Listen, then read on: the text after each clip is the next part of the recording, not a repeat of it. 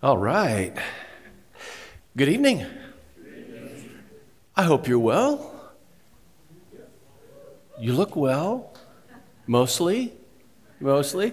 I got Misty back there. Uh, the uh, Zambia Hospital is one of the hospitals that Chris and I have visited. In fact, uh, uh our time there, we were with Deb's husband, uh, Matt. And so I'm going like, man, I know those sidewalks. I know that surgical suite. We watched uh, surgery in there. And so this is just a great, great work we're able to do and able to participate with Cure um, this week. And so if we haven't met, my name is Jeff. I know that some of you might be here for the first time this week. I pass pastor north of here in uh, Grand Rapids, where Chris and I have served our uh, entire uh, adult lives at the same church, a church called Ada Bible Church. And uh, the, the evening sessions, evening sessions, I'm speaking on the topic of uh, slow and steady faithfulness. And so I have something for you, or at least three, three of you. A few years back, I wrote a book called Dream Big, Think Small. And the think small part is just that getting up every day, committing ourselves to something again and again and again and again. I didn't bring any copies to sell for a book table or anything like that, but if this topic really, really interests you, and if you would read it right away, grab one of these when we're done, uh, we're done this evening. And so there's something I, I, I, didn't tell you. I'm kind of nervous about uh, telling you uh, about this, about myself. Um, I, uh, I, I, I am an award winning athlete. there, I said it. I am an award winning athlete. In fact, in my, in my basement, hibernating, hibernating in my basement, I've got shoe boxes filled with medals and awards from my athletic career. In fact, my only regret is that I didn't bring. Oh, hang on a second. I've got one right there. You know, you put these on in the morning and you just forget. You forget you're carrying. You forget you're carrying them around. Um, and this, this medal right here happens to be from the 2008 Bayshore uh, Marathon. So it's at, you know, you know uh, 14, 14 years back, marathon up north. And all, all of my medals in my award winning medal career say the same thing that this one says finisher. finisher. That is how I am an award. And by the way, running, running suits me. Running is the perfect sport for the marginally coordinated because you get to be involved in, that, in an athletic event, but as you're running, you don't have to throw anything, catch anything, kick anything, or tackle anybody. And so you just show up early in the morning and just kind of stand there on a line, and somebody says go, and you get to run for a really, really long time until you stop. That is running. So, question How many of you have a finisher's medal around your house or basement or attic somewhere? Okay, someone roped you into doing a 5K, maybe even a half marathon or a longer. So, um, full disclosure, I have not run a marathon in like over 10 years, but I did run like a dozen of them, which I figured out one day was kind of enough to get the idea of the thing. A 26.2 mile running running event. And so I just wanted to start there with this idea of a finisher's medal and this idea of finishing the race uh, because uh, it is a quote that we're going to take a look at uh, this evening, which I believe can shape us and uh, mold us powerfully. And uh, the quote is this: "Is my only aim? My only aim is to finish the race." It's a quote from Scripture. Happens to be the Apostle Paul. The Apostle Paul said, You want to know my aim? You want to know my goal? You want to know my only aim? My only aim is to what? Last words. My only aim is to what? Finish the race. Now, what's critical here is not just that he said that, but where he said that, who he said it to, which I think is uh, pretty important. So there's a map here, and up above there's a town of Ephesus, all right? Ephesus, like the letter to the Ephesians, was written to people in that basic geographic area. The Apostle Paul spent more time in Ephesus than in any other city that he visited almost three years of his life anchored in the city of Ephesus. And that wasn't accidental. Ephesus was the fourth largest city in the Roman world. It anchored trade on the, what's that, the eastern side of the Aegean Sea. In, uh, today, it would be like a Hong Kong or a New York City as far as trade and commerce is concerned. Ephesus was a major deal. Three years of his life. He leaves and then he's sailing to Jerusalem, and he needs to give kind of a farewell address, a farewell conversation with the leaders of the church in Ephesus that he's leaving behind. And so he doesn't go to Ephesus, but he sails south of Ephesus, another port city, uh, 40 or 50 miles away, I guess. It's called Miletus. So Paul sails to Miletus. He gathers the church leaders, travel south from Ephesus, and there he's going to give them his farewell address to them. And that is when he says, My only aim is to finish the race. And I believe that in he giving his aim to finish the race, he was challenging them to finish their race when he says, My only aim is to finish the race. This is in Acts chapter 20. Read this someday. It ends with, with them like bowing down and embracing on the shore before he takes off and weeping. And the reason they cried was because Paul told them, We're never going to see each other again. This wasn't goodbye for now. This was goodbye forever. This was goodbye, goodbye. And that is where Paul said, My only aim is to finish the race. Now, in the States, track and field is not your most major athletic event as far as a spectator viewership. I mean, way behind football, basketball, baseball, hockey, soccer. But, but back in the day, track and field was huge. And so uh, there's an image here of a stadium that I've been to a few times. It's not far from Ephesus, hour and a half drive from Ephesus. It's in the city of Aphrodisias. And my friends, we're talking a 30,000 seat stadium in this town, 200 yards from tunnel to tunnel. 200, so our standard football field, 100 yards long, double that, and you've got the distance of the straightaway. You'd have javelin, you'd have discus, you'd have wrestling events, you'd also have running events. There were shorter running events and there were longer running events. So when the Apostle Paul said, My only aim is to finish the race, he was speaking their language. He was speaking a language that, you know, because there's no televised sports. If you wanted to see an athletic event, you had to be there and towns would show up by the thousands and tens of thousands to cheer on their local athletes against regional competitors. And this is where Paul says, My only aim is to finish the race. There is an expression, and it is used so often, I'm afraid it is cliche just from overuse. And it's the expression finishing well. People say, I want to finish well. Uh, expression finishing well. And um, let's go back. Let's go back to that image, if we can, Emma. No, uh, the there we go. Often, when we think of finishing well, we think the last few hundred yards of a race, kind of that moment when the um, the finish line comes into view and you just want to throw down with whatever you have left empty the tank and you know you, you want to finish well it's usually we think of it in terms of finish line experience but this next image I think finishing well has as much to do with the lonely middle miles. It's not just how we're finishing, it's how we're running. Um, sobering thought. There are people who fail to finish well in their 60s and 70s because of deep disappointment in their 30s. There are people who fail to finish well near the end of their life because of betrayal, desertion, abandonment. You feel that God has betrayed you, that God has not kept his promises, a level of disappointment or a sequence of disappointments or a major disappointment. There are people that fail to finish well because of something that happens in those middle miles. So when I use the term finishing well, you think, yeah, well, that's good for you, you know, good for good for people that are like 60 or something to think about finishing well. I think this is a conversation that is incredibly relevant for people in their 20s, 30s, and 40s because how you finish is really about how you are running.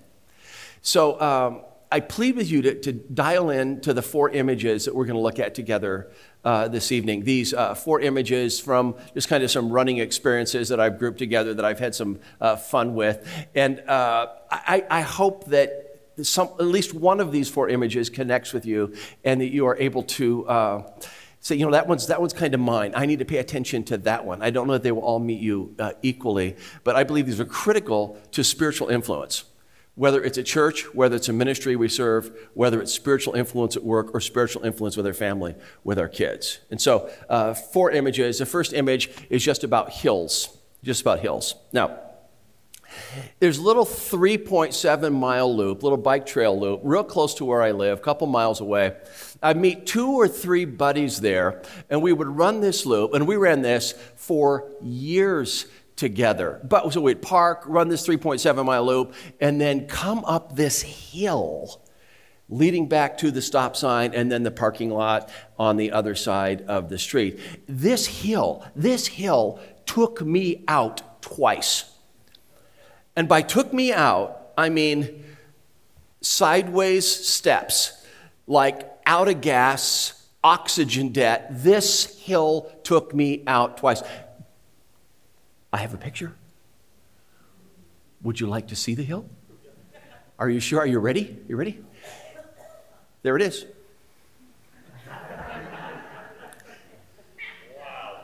I know what you're thinking. You're thinking, Jeff, two things. Number one, that's not a hill. That barely qualifies as an incline. And number two, dude, you need to get a physical. All right? But, but bef- it's this little incline. I took this picture in February when I was running it in February. And so uh, up to that stop sign. But before that hill, there's this hill. Well, that's just a little incline too. And before there's that hill, there's this hill. Little steeper hill. The beautiful thing about this hill, no light, there's a cemetery up above on the right hand side, which is perfect timing.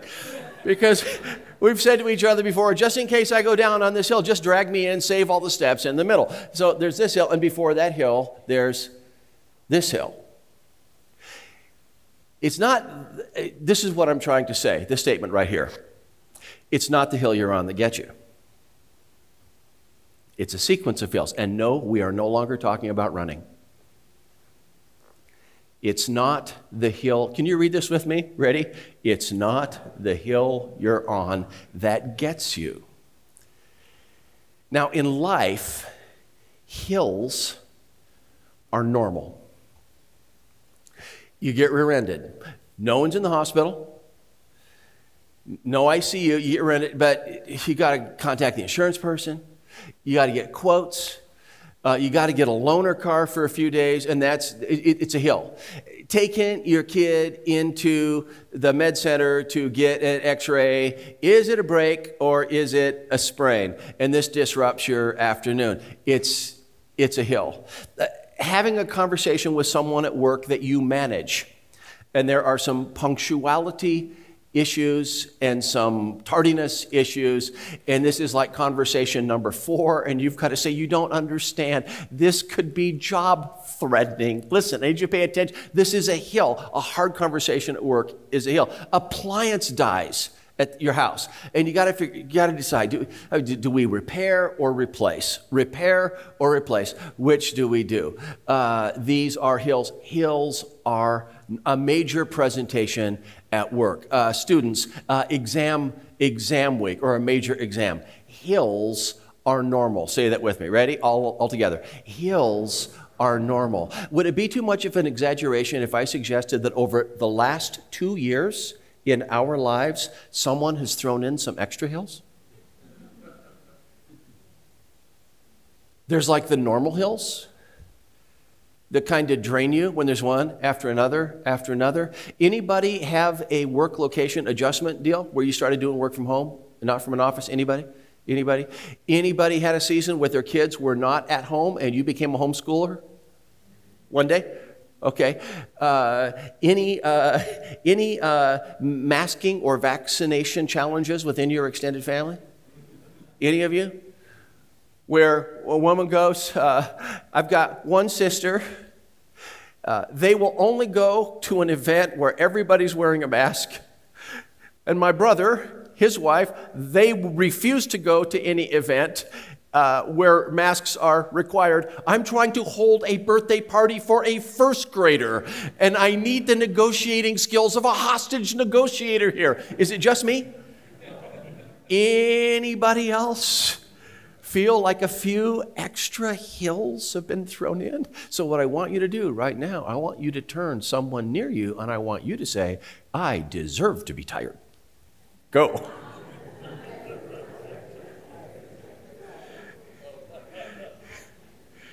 you really do. But uh, it's, it's, it's, not, it's not the hill you're on that gets you. It's a sequence. Of, now, I'm not fixing anything right here. All I'm doing is describing. If you go through some season and you go, Why am I so tired? I can't believe it. The refrigerator went out. We had someone come look at the refrigerator. Then I went and looked at refrigerators and I priced them, and it's exhausting me. What's wrong with me? That's a hill. It's not the hill you're on. It's probably the three hills you just came off of leading into that hill. It's not the hill you're on that gets you, it's the sequence of hills. May I speak to those of you who are chronically overcommitted? I'm not going to ask you to raise your hand. I'm going to ask your spouse to raise their hand if you're overcommitted, chronically overcommitted. All right. Uh, let me just throw this out here for, as a possibility. as a possibility uh, that often when you say yes to something, often we say yes to something because we're looking at the size of that single opportunity. We're not looking at the sequence of hills. Uh, when someone says a month and it's only a two-year commitment did they just ask you to make one commitment or 24? Uh, probably wise to ask, what other hills am I currently running? Did we agree to tear apart our kitchen and renovate? Are we moving? Do we have a daughter going off to college? Do we, you know, so what hills are we already on? It's not the hill you're on that gets you. It's the sequence of hills. Just, just word to the wise before committing, stop, breathe breathe and go, yeah, that's an easy hill, but how many am I doing before that? Is this helpful? Anyone? Okay, this, this, this language and this metaphor. But some of you are still going, dude, I don't care. You still need a physical. That hill still should not have taken that much out of you. Okay, image number two. Image number two is pace. the guys that I was running with, they're younger, they're slimmer, they're fitter, they're faster. And so, this 3.7 mile loop, for them, it was a strenuous jog, while for me, it was a hyperventilation festival. All right? Just looking at those guys, I know something. I know I have no business keeping up with them. So it's a Sunday morning, a marathon is uh, taking off. You're a spectator, you got a cup of coffee, you're wandering near the start. You see a, a woman, she's like 34 ish, you say, Hey, hey, uh, uh, what do you hope to run today? Because everyone's got a target time. And she goes, uh, hoping to do 345, three hours, 45 minutes. You say, oh, awesome. And you go away and you say, uh, and that's, and she would say, that's 830s. I've got to run 8 minute 30 second miles for 26.2 miles in order to get 345. And if you stop and you said, hang on a second, can you run a 7 minute mile? Yeah, I can run a 7 minute mile. Can you run two 7 minute miles? Sure, I can run two 7 minute miles. Then why aren't you running this marathon at a 7 minute pace? And the answer is that for her, 7 minute miles are unsustainable unsustainable. And so, my question for you in this conversation is just the life pace that you're running right now, is it a sustainable pace? And when you're running at a pace that is not sustainable and you find yourself in one of those conditions of chronic fatigue, not just weariness from time to time, but always really tired, I suggest that there's a possibility that you're attempting to run at a race that is not sustainable. And often when we're running at an unsustainable pace and we feel fatigued and we feel worn out and we feel burned out, we say the wrong thing to ourselves. We say, I need, finish the sentence for me, I need to take a vacation. Uh, let me help you. I need to take a, oh, I need to take a vacation. Uh, may I suggest that if you are running at an unsustainable pace, month after month and month, month after month after month, and year after year, seven days in the sun simply will not be enough to heal your tattered heart. So, picture these two guys here. Uh, guy on the left is Andy Stanley. Guy on the right is Carey Nieuwhof. Carey Nieuwhof does this leadership podcast. Andy Stanley, he's a pastor at North Point Church down in Atlanta. Uh, Ten months ago, on Carey Nieuwhof's leadership podcast, there was a conversation between the two of them. I was listening to this podcast. It was uh, September of uh, last year, if you want to uh, look this up. It is, it is fascinating. I found it fascinating. And uh, Carey Nieuwhof said something, and Andy Stanley stopped him and made him repeat it, and then like made him repeat it again. And this is what Carey Nieuwhof said. Carey Nieuwhof said, Time off will not heal you when your problem is how you spend time on. Yes, if you need to take your phone out and snap a picture of that, this is your moment. time off will not heal you if your problem is how you spend your time off. And the next statement, which was even more powerful a vacation is not an answer to an unsustainable pace. A sustainable pace is an answer to an unsustainable pace. Yes, Time off will not heal you when your problem is how you spend time on. And when I say Andy Stanley stopped him, it's like he, Carey Nieuwhof, threw that out. And Andy says, wait a minute, wait a minute, wait a minute. Time off will not heal you. And then Nieuwhof, win your time. And there, he's like, it's like Stanley was memorizing it word for word. Time off will not heal you when your problem is how you spend time on. And the next one, one more time. Uh, a vacation is not an answer to an unsustainable pace. A sustainable pace is an answer to an unsustainable pace. If you score a sabbatical, months away. And yet, the pace at which you're living, you're going to get thrown right back into when that sabbatical is over. I am guessing that the benefits of that sabbatical are going to evaporate fairly fast. That will not get you through the next seven years if you're running at an unsustainable pace. One last thing on pace is just, and this also came out of that uh, podcast. This quote here says, Build a life you don't want to escape from.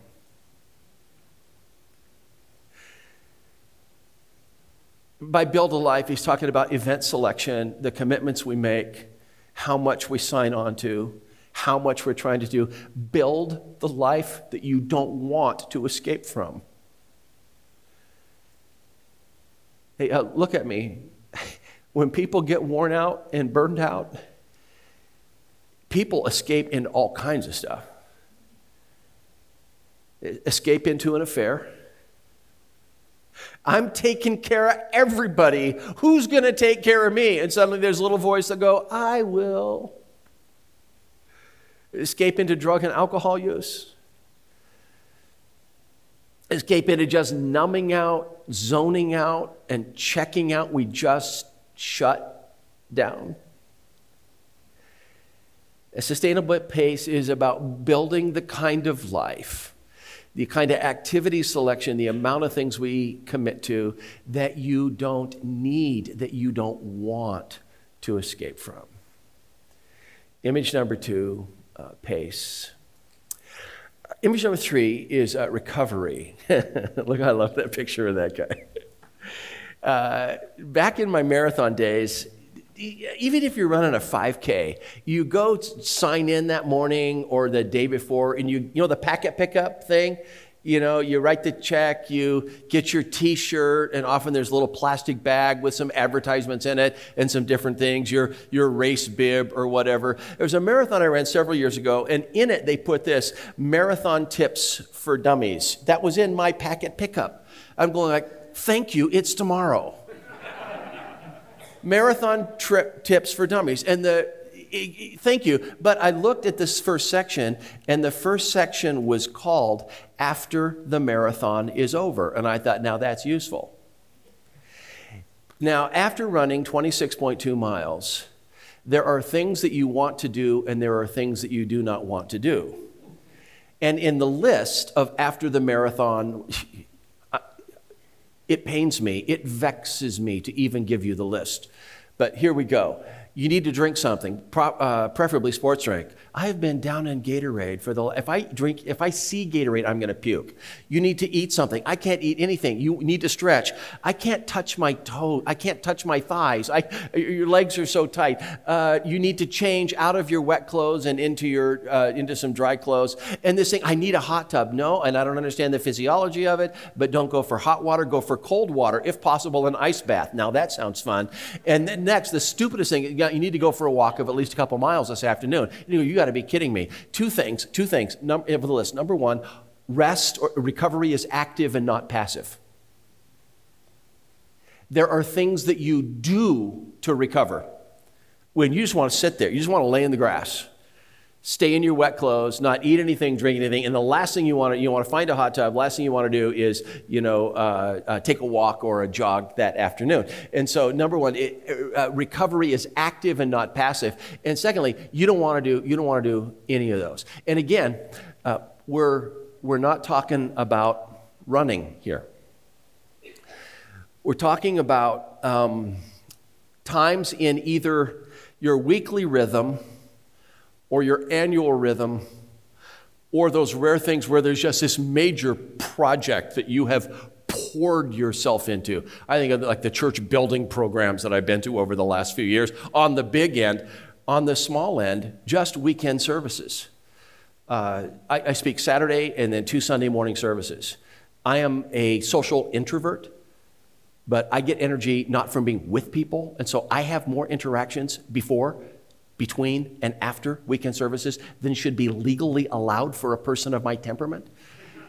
And so it's pouring myself out for three services and then all of the conversations that take place between, and some of those are heavy conversations. Uh, when I get home on Sunday afternoon, I need to think of recovery because how I recover Monday Sunday into Monday is going to have a lot to do because then I'm going to do it again, and then I'm going to do it again, and then I'm going to do it again. So this is what I mean by uh, by recovery. So um, let me let me ask you a question, and I don't I don't know what the answer is for you. The question is this: um, What restores you? What restores you? Because what restores you might not restore somebody else. I'm just going to throw some things out, and if this one happens to restore you, uh, just, just wave your hand for a second, and let's just kind of see uh, a walk in the woods or a nature trail, restorative. Sitting beside a fire, fireplace inside, campfire outside. Uh, looking at the pages of like a coffee table book and just seeing the art in a coffee table book. Okay, I got skunked on that one. Draw, right back, drawing or painting watching a classic movie that just kind of fills you a little bit. Water, anyone? Being near water, being by water, being on the water, being in the water. Axe throwing. yes, all right, all right, we got one. Okay, uh, give me give me a handful of others. Just you say, Jeff, this activity that I do, for some strange reason, it might not restore anybody else. It's just incredibly restorative to me. Just, what is it? Mountains. mountains being near mountains. Listening to music. Okay. Working out, working out with weights. Okay. Sunrise? Oh, but you have to be up. okay. Any others? What is that? Laughing with friends. A bike ride. Okay, you, you get the idea. My challenge to you is this you need to know what restores you. You need to figure out two or three things that restore you. And you need to understand when you are at your most fatigued, you might not want to engage in those things. You might just want to melt into a couch and watch the entire James Bond marathon with a large pepperoni pizza over the course of hours. Someone else going, yeah, that restores me. Uh, all right. Well, uh, let me mention this. Let me mention there are there is something a category called non-restorative time wasters. That often when we are at our most depleted, rather than choosing a restorative event, it's easier and simpler to find ourselves doing things that don't really restore, but that we find ourselves sucked into a YouTube vortex Anybody? Is it just me? You're looking up a restaurant and suddenly you see something? Heartthrobs of the 90s, where are they today? You would be shocked. I think I would be. Whose net worth is greater, Venus Williams or Serena Williams? I think it's Serena, but how can I be sure?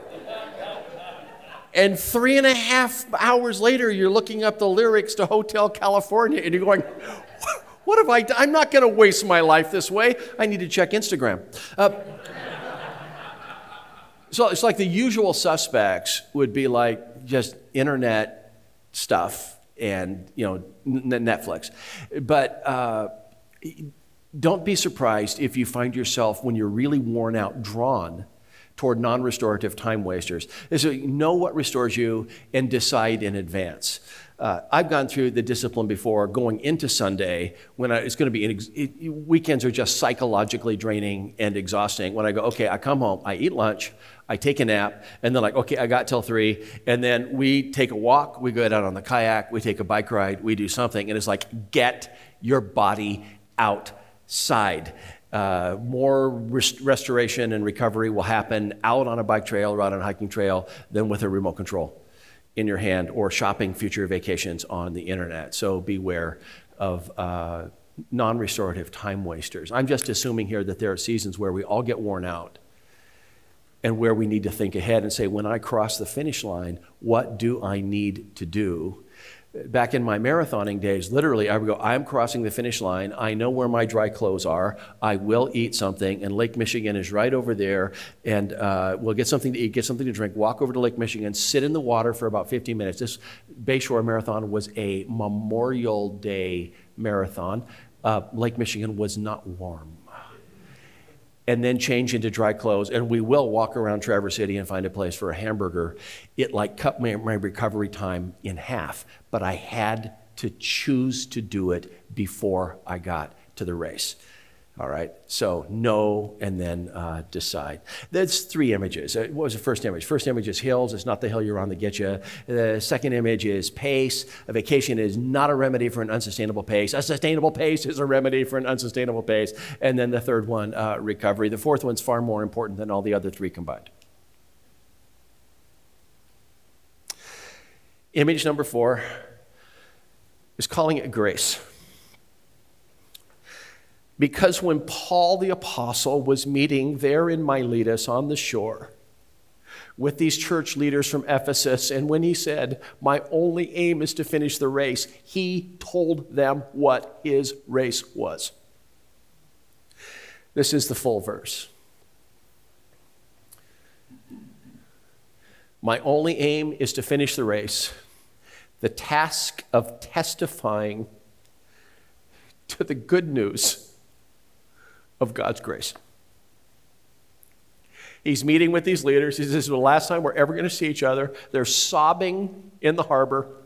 And he says, I only want to finish the race. I just want to continue to testify, to bear witness, to tell other people about the good news of God's grace. A conversation about grace is a conversation about that aspect of God's character that is wildly generous. He gives and he gives and he gives, not because I'm good, but because he's good. Because he's like that. And I know some of you have been through a brutal last couple years and maybe last couple months. And you go, Jeff, if I hear one more song about the goodness of God, I'm going to walk out. I don't know, maybe Paul had experienced the goodness of God, but I'm telling you, I haven't experienced the goodness of God. Uh, what had Paul experienced before he said those words? In 2 Corinthians, uh, Paul itemizes some of the experiences that he had. I received, once I was beaten up, uh, 39 lashes, uh, five separate times. Multiply that one out. His back must have been a maze of welts and bruises and scars. I was shipwrecked on three different occasions. I've had sleepless nights, I've known hunger, uh, I've known cold. This was Paul's resume for his travels. And he was still talking about the goodness of God's grace, the good news of the generosity of God. You say, well, well, that was what was in his past. Things were probably going to turn and get a lot better. You think? this is what he tells his friends in the harbor of Miletus. I don't know what's out there in the future for me. I only know that in every city, the Holy Spirit warns me that prison and hardships are facing me. Paul, describe your past. It's been really, really hard. And what do you project for the future? It's going to be really, really hard. What do you want to do? I just want to finish the race and continue to testify about the goodness of God. When we first see Paul the Apostle in our Bible, he's not the Paul the Apostle, he's known as Saul of Tarsus.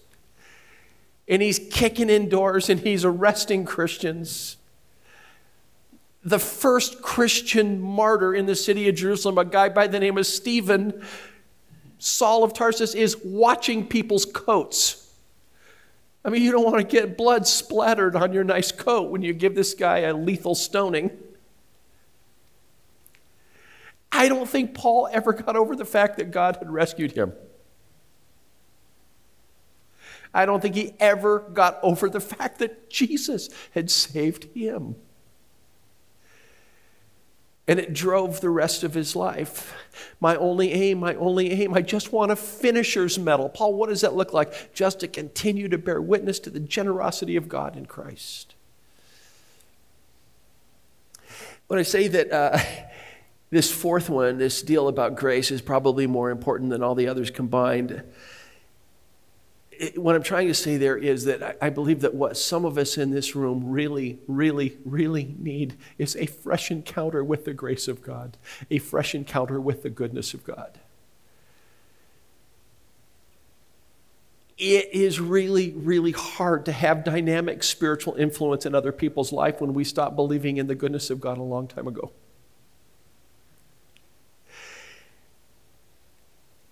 That, that song, and I didn't know what songs were going to play before the message. There was that riff of that one song, His goodness is coming after, is coming after me. His goodness is, I think that's taken from Psalm 23. The Lord is my shepherd, I shall not want. Last line, surely goodness and mercy will follow me all the days of my life. King David is saying, goodness is tracking me down. That's so important because in our lives, in our worlds, there's just so much brokenness, but there's also beauty. Listen, beauty is stalking you. Beauty is tracking you down. God's goodness is tracking you down.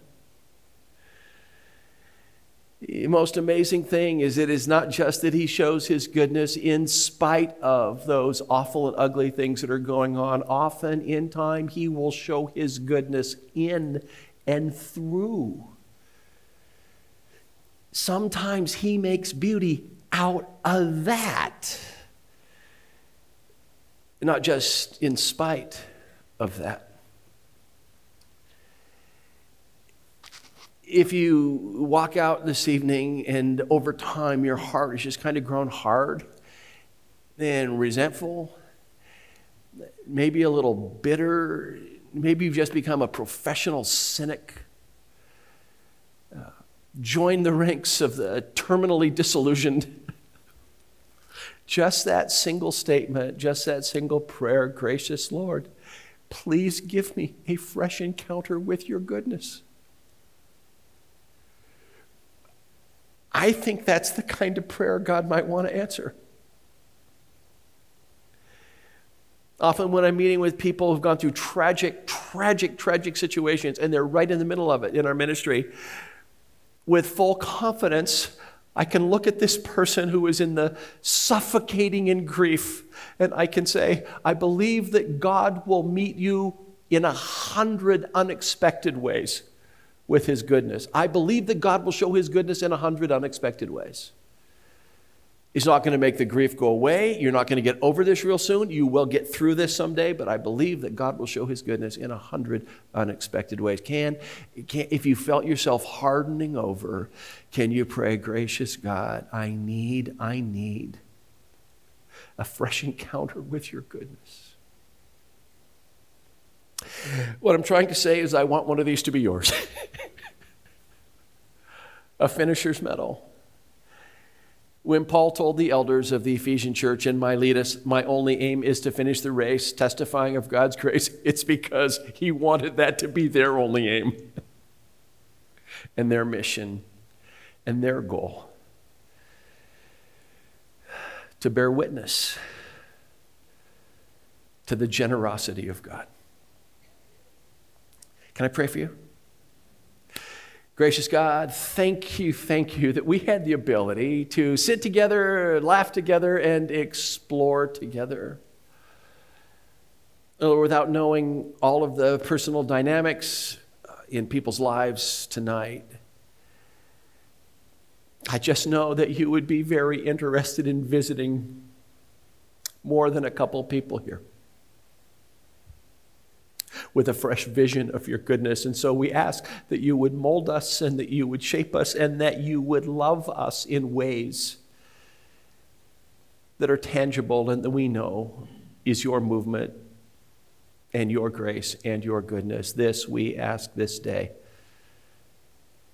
In the name of Jesus, the gracious one. Amen.